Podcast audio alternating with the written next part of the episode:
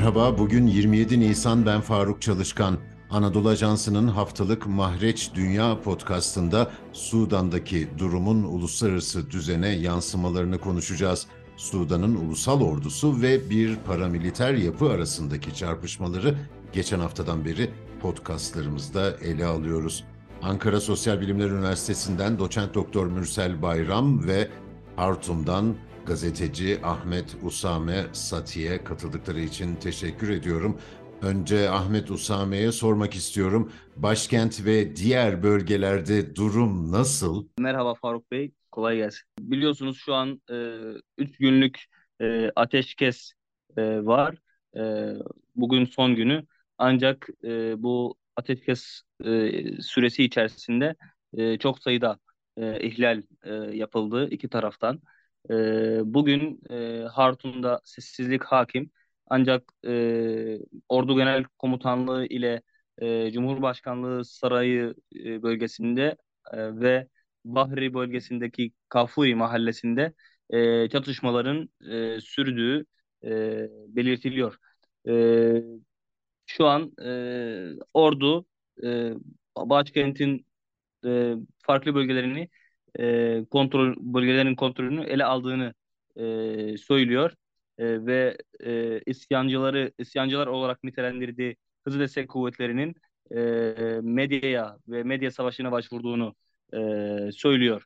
Ahmet Usame, tahliyeler ne durumda? Türkiye'de e, vatandaşlarını tahliye etmeye çalışan ülkeler arasında son durum bu alanda ne? Türkiye bugün gidecek kafileyle birlikte yaklaşık 2000 vatandaşını tahliye etmiş olacak. Ayrıca 50'den fazla ülke vatandaşlarını tahliye etti ediyor. Tahliyeler devam ediyor. Türkiye'yi konuşacak olursak 4 e, kafile Etiyopya üzerinden e, Addis Ababa havaalanından e, İstanbul havaalanına birkaç e, uçuş gerçekleşti. Ayrıca dün e, karayoluyla Port Sudan ve e, gemiyle e, Suudi Arabistan Cidde limanından ve havalimanından e, Türkiye'ye intikal ediliyor. Bugün ise e, direkt Hartum'dan Türkiye'ye e, bir uçuş e, gerçekleştirilecek.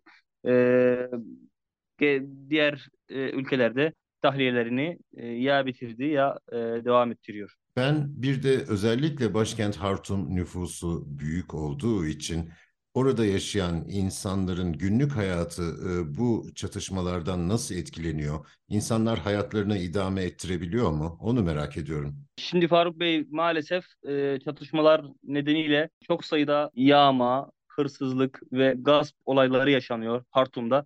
E, bazı bölgelerde özellikle merkezi yerlerde e, kapalı olan dükkanlar ve mağazalar e, yağmalanıyor. E, içerideki içindekiler çalınıyor.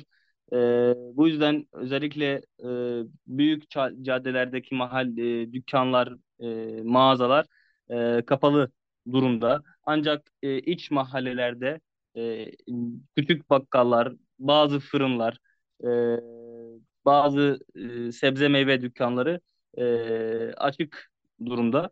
E, maalesef özellikle fırınlar e, sıkıntı çekiyor. Özellikle e, çünkü e, un fabrikaları çalışmıyor. Çalışanlar ise e, ulaştıramıyor ununu. E, bu yüzden e, fırınların önünde uzun kuyruklar e, görüyoruz bu sıralarda. E, ve e, insanlar marketlerden e, ihtiyaçlarını karşılamaya çalışıyor. Ancak e, fiyatlar da aşırı derecede e, artmış durumda. E, insanlar çareyi bazen e, kaçmakta buluyor. E, Hartum dışına e, çıkmaya çalışıyor. Farklı e, eyaletlere özellikle orta kesimlerdeki Cezire e, eyaletine insanlar gidiyor. Orada e, oradaki e, insanlar halkı Hartum'dan gelenleri çok e, iyi bir şekilde karşılıyor yollar yollarını kesiyorlar, ikram ediyorlar. E, evi olmayanları e, konuk ediyor. E, bu Sudan'ın farklı bölgelerinde geçerli. Batı e, Darfur eyaletindeki olaylardan bahsetmek istiyorum. Orada e, çatışmalardan çatışmalarla başladı. Sonra e, sanki bir kabile çatışmaya dönüştü. Orada e, durum biraz e, karışık olduğunu söyleyebiliriz. Hon, e, henüz net bir e, bilgiye ulaşmış değiliz ama e, o, oradaki durumun iyi olmadığını e, söyleyebiliriz. Sayın Mürsel Bayram, Sudan küçük bir ülke değil ve uluslararası düzene buradaki bir topyekün savaşın epeyce yansıması olacaktır. Siz bu açıdan nasıl bir tablo görüyorsunuz? Öncelikle şunu ifade edelim. Sudan e, jeopolitik konumu itibariyle birçok parametreyi etkileyebilen bir devlet. E, mesela Sudan'ın e, jeopolitik konumu hem Orta Afrika hem Doğu Afrika bölgesi üzerinde etki oluşturabilmeye imkan sağlıyor. Yine Sudan'ın jeopolitik konumu Kızıldeniz jeopolitiği üzerinde doğrudan nüfuz kurabilmeye imkan sağlıyor. Bunun yanı sıra Arap Körfez ülkelerinin Kızıldeniz'deki çıkarlarını kontrol edebilmeye ve Nil suları üzerinden Mısır'ın ulusal çıkarlarını etki altında tutabilmeye de imkan sağlıyor. Bu anlamda Sudan siyasetindeki değişimler en başta Afrika ve Orta Doğu siyasetindeki değişimler ile paralellikler arz etmekte ve bu bölgelerin e, yanı sıra bu bölgelerle bağlantılı olan e, diğer Avrupa gibi, Asya gibi, Güney Asya gibi, e, Güney Afrika gibi bölgeleri de doğrudan e, etkileyebilmekte. Sudan bu jeopolitik önemi nedeniyle e, esasında iç siyaseti de e, çok e, nasıl diyelim karmaşık ya da istikrarsız bir yapı arz etmiştir. E, Sudan bugüne kadar 35 darbe ve darbe teşebbüsüne sahne olmuş bir ülke. Bu sebeple Sudan darbe laboratuvarı olarak da anılır. 1958'den 2021'e kadar 6 başarılı darbe darbe yaşandı Sudan'da. Ee, bunun yanı sıra başarısız olan e, darbe teşebbüsleri ve darbe planları söz konusu. Sadece 1969 yılında e, e, üçü başarısız, biri başarılı olmak üzere dört darbe ile karşılaştı ülke. Burada şunu anlıyoruz, e, sivil asker ilişkileri problemli. 1958'deki e, darbede, e, örneğin ilk darbedir bu, e, doğrudan Başbakan Abdullah Halil tarafından e, Sudan'daki ilk askeri darbe aslında ısmarlanmıştır. Bizim ekonomik, siyasi problemlerimizi ancak ordu çözebilir.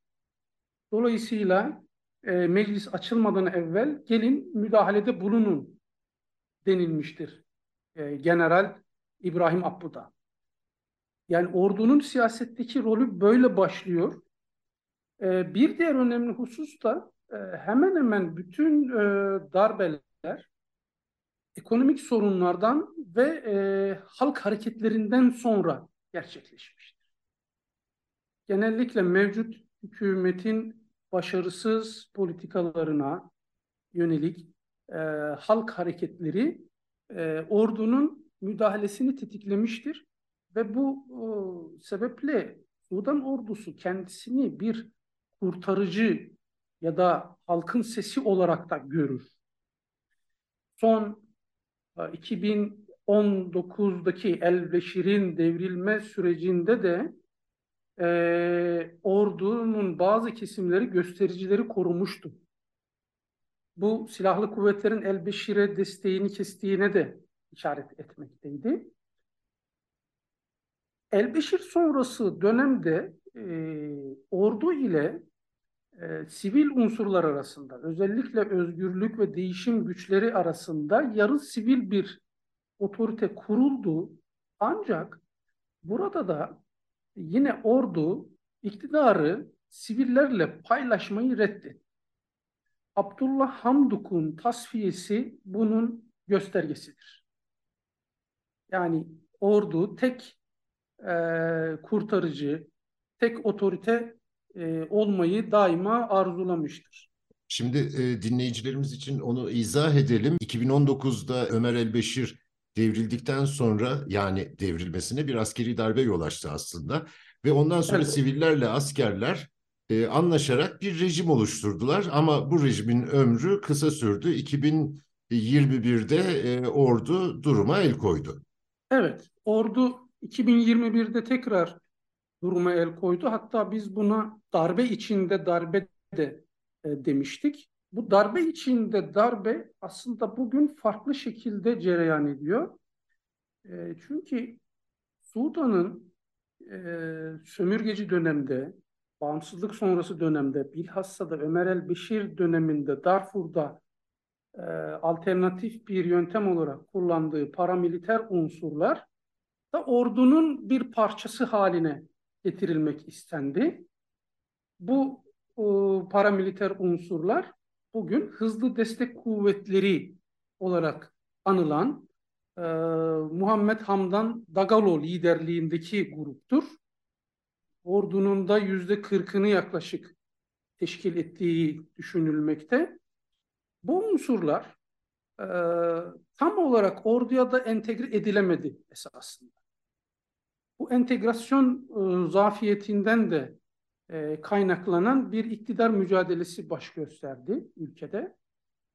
E, söz konusu mücadele e, silahlı Sudan Silahlı Kuvvetleri'nin başında yer alan ve Egemenlik Konseyi'ne de başkanlık eden Abdülfettah Burhan ile e, Hızlı Destek Kuvvetleri'nin başındaki Muhammed Hamdan Dagalo arasında e, bugün cereyan etmekte. Esasında her iki grup da iktidarı e, nasıl ki daha önce sivillere devretmedikleri gibi birbirlerine de devretme konusunda isteksiz olduklarını göstermekte.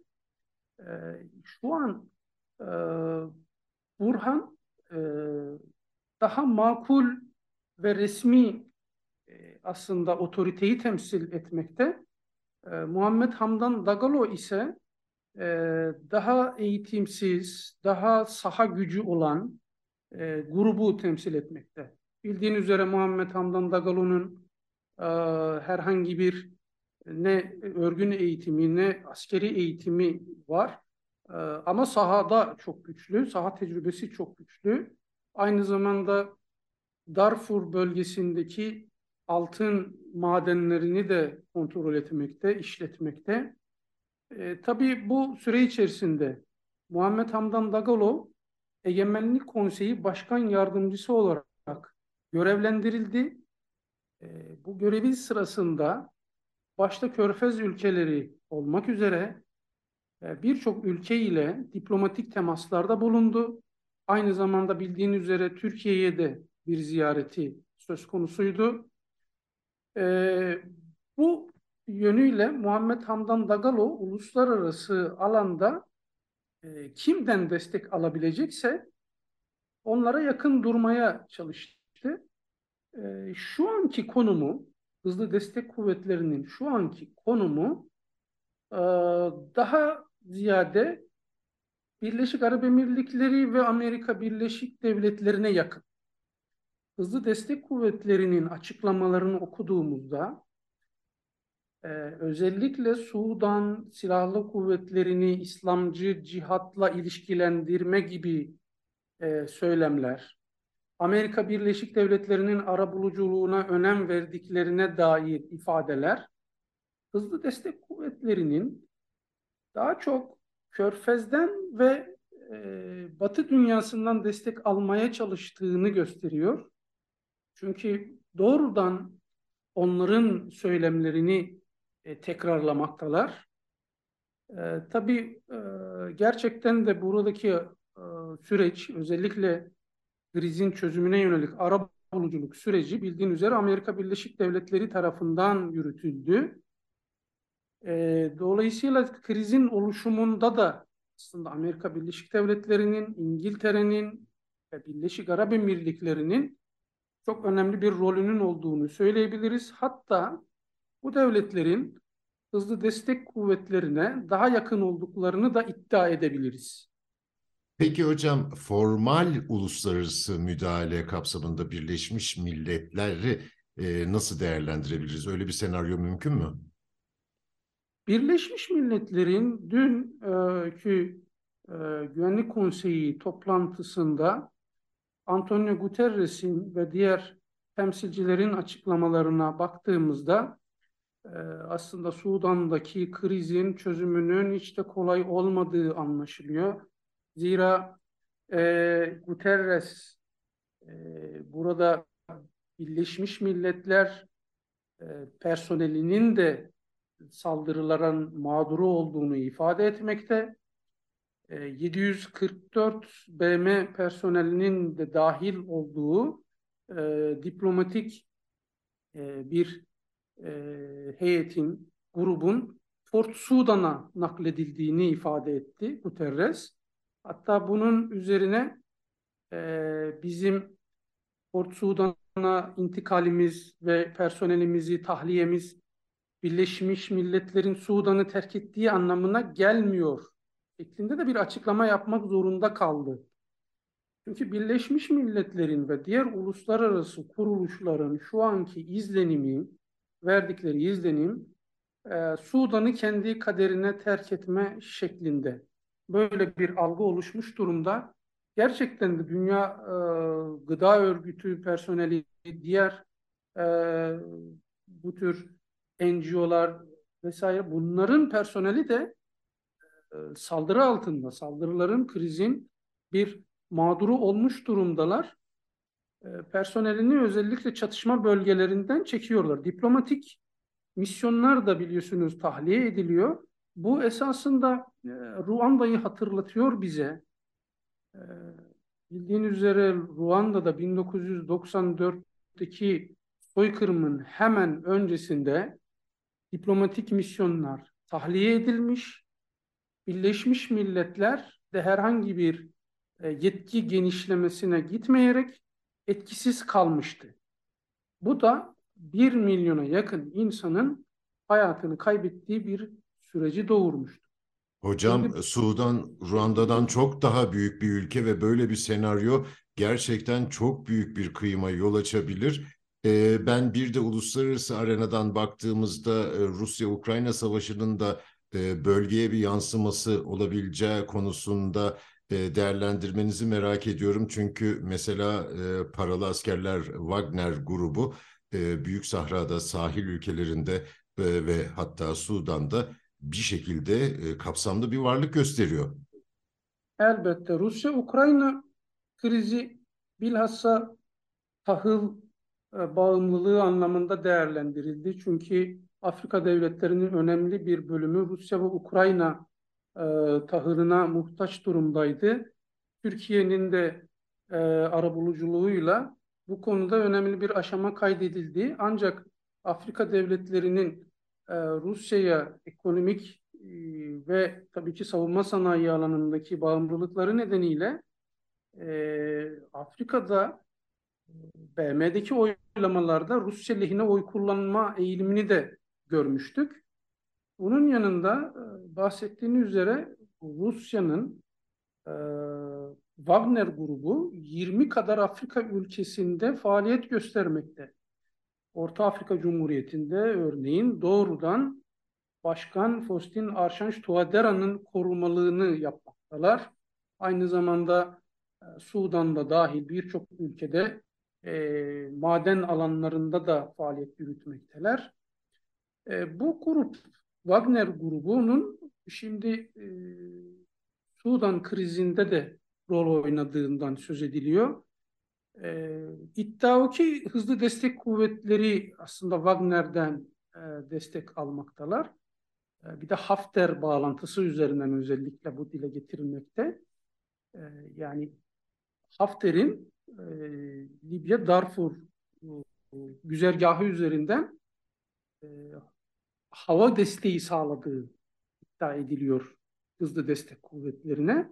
Ancak bunda Türkiye'nin de Hafter e, unsurlarına yönelik bir çağrısıyla aslında bu hava desteğinin şu an için e, önlendiği bilgisi de e, var.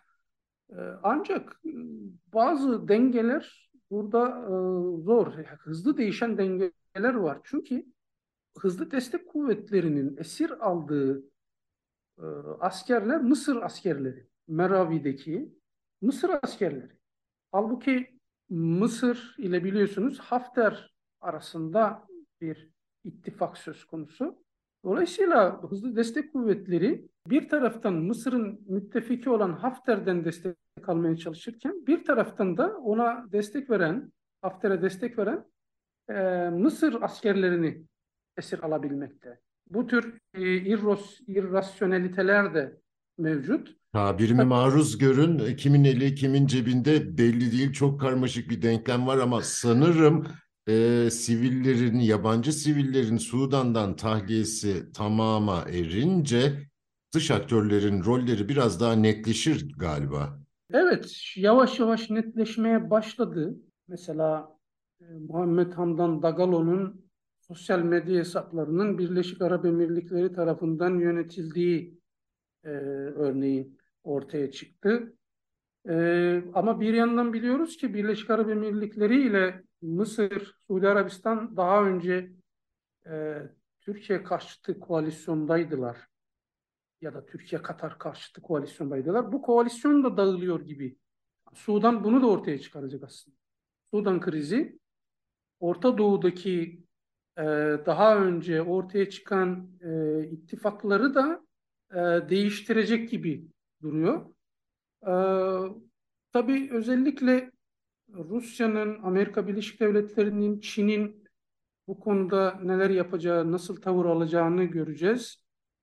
E, şu an Birleşmiş Milletler'in müdahalesi söz konusu değil.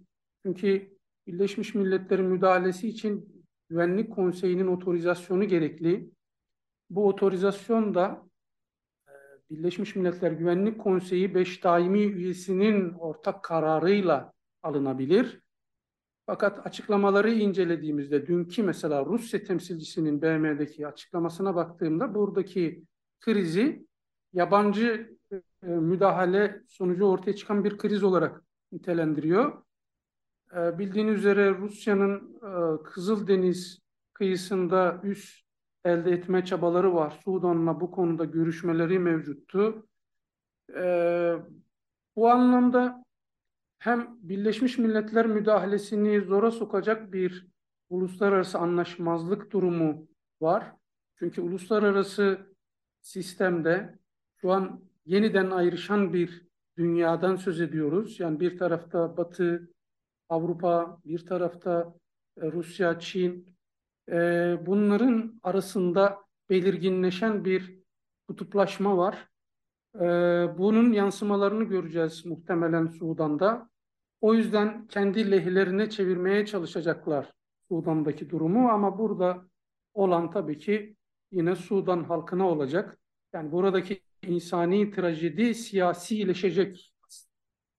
Nasıl ki Darfur'daki kriz oradaki insani trajediden ziyade bu ülkede çıkarı bulunan devletlerin e, stratejileri çerçevesinde ele alınmıştı. Bugünkü krizde Sudan halkının menfaatlerinden ziyade Sudan üzerinde emelleri olan devletlerin stratejileri, hedefleri doğrultusunda şekillenecek. Mesela İsrail e, mevcut hükümetle normalleşme e, anlaşması imzalamıştı e, ve bu süreç henüz de tamamlanmadı.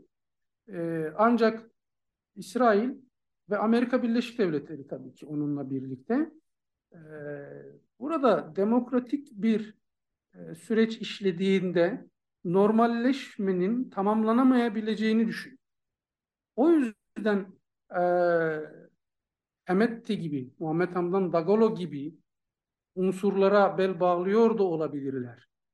Yani çünkü Sudan toplumunda İsrail'le normalleşmeye çok ciddi tepki var. Halen siyasi süreci bu yüzden tam olarak tamamlayamadı. İsrail Başbakanı e, bu yıl sonunda tam normalleşme sağlanabilir şeklinde bir açıklama yapmıştı. E, bunun da bir mücadelesi var. Yani buradaki gruplar başta silahlı kuvvetler olmak üzere, hızlı destek kuvvetleri olmak üzere hangi e, ittifakı, hangi e, örgütlenmeyi tercih edecekler? Buna göre de alacakları destek değişebilir. Yani Burhan'ı kim destekleyecek? E, Hemedti'yi kim destekleyecek? E, bunları ilerleyen süreçte daha net görebiliriz. Tabii ki söylemsel olarak bütün aktörler e, bir ateşkesten ve kalıcı çözümden yana olduklarını, sivil yönetime geçişten yana olduklarını ifade edecekler. Ancak sahadaki hangi grubun kendi çıkarlarını temsil edeceğini de e, belirleyecekler. O yüzden dedim hızlı destek kuvvetlerinin Twitter hesaplarını özellikle takip ediyorum. Söylemlere bakıyorum. Yani şu an e, mesela destek almak istediği grup Amerika, İngiltere, Birleşik Arap Emirlikleri. Söylemler buna e, çok yakın. E, Burhan da daha işte Körfez'in diğer kalan devletleri, Türkiye, Mısır, ABD, Rusya dengesini kurmaya çalışan bir aktör gibi görünüyor. Burhan'ın bu anlamda daha makul, daha denge sağlayıcı, daha resmi bir otorite olduğunu e, ve diğer devletlerin de aslında doğal olarak e, tercih etmesi gereken aktör olduğunu söyleyebiliriz. Çünkü Hemeti e, velev ki e, başarılı bir darbe gerçekleştirse dahi e, ülke yönetme tecrübesi mevcut değil. Yani bir paramiliter unsur, sahadan destek alan, daha önce isyanları karşı kullanılan paramiliter unsurları temsil ediyor. Yani bir silahlı kuvvetler gibi ya da sivil otoriterler gibi bir siyasi tecrübesi söz konusu değil. Elbette Egemenlik Konseyi Başkan Yardımcılığı süresince ve son kriz süresince e, çok fazla diplomatik temasları oldu. Hatta en son İngiltere Dışişleri Bakanı ile görüştü. Hemetti. İtalya'dan bir yetkiliyle görüştü. Şimdi Hemetti'nin İngiltere Dışişleri Bakanı ile görüşmesi aslında sorunlu. Neden sorunlu? E, Hemetti çatışan taraflardan birisi. İngiltere Dışişleri Bakanı esasında Hemetti ile görüşerek onu meşrulaştırmış da olabilir. Bundan aslında kaçınmaları gerekirken tam tersine e, meşrulaştırma yönünde adımlar da e, atıyorlar şu an açısından. E, elbette zamanla netleşecek ama e, en korktuğumuz senaryo Ruanda senaryosu. E, beklenen de tabii ki Sudan Silahlı Kuvvetleri'nin e, hızlı destek kuvvetlerini tasfiye etmesi. Kolay mı? Değil. Çünkü hızlı destek kuvvetleri e, hem şehir savaşına hem bu gerilla savaşı denilen küçük savaşa daha hazırlıklı. E, Sudan Silahlı Kuvvetleri e, bu anlamda hızlı destek kuvvetlerine göre dezavantajlı. Ancak e, hızlı destek kuvvetlerinin e, bu savaşı sürdürmesi de e, kolay değil, zor değil. Yani desteğin dışarıdan desteğin devam etmesi gerekiyor farklı aktörlerden. Bu olmadığı sürece Sudan Silahlı Kuvvetleri hızlı destek kuvvetlerini sahada tasfiye edebilir e, ve tasfiye etmesi de gerekebilir. Çünkü bu tür paramiliter unsurların bu kadar güçlenmesine zaten müsaade edilmemesi gerekiyordu. Sudan tarihinde ilk defa görüyoruz. Şimdiye kadarki darbeler ordudan e, yekpare şekilde yapılmıştı. İlk defa ordu içi bir mücadele görüyoruz. Ordu içerisinde özerk bir birimin orduya isyanını ilk defa görüyoruz. E, dolayısıyla bu yeni bir durum. Sudan açısından da yeni bir durum. E, bölgesel ve uluslararası dinamiklerin şekillenmesi açısından da yeni bir durum. Birçok yeni koalisyonu, ittifakı da e, muhtemelen ortaya çıkaracaktır Sudan krizi. Doçent Doktor Mürsel Bayram'a çok teşekkür ediyorum. Bizi hangi mecrada dinliyorsanız orada abone olmayı lütfen unutmayın. Hoşçakalın.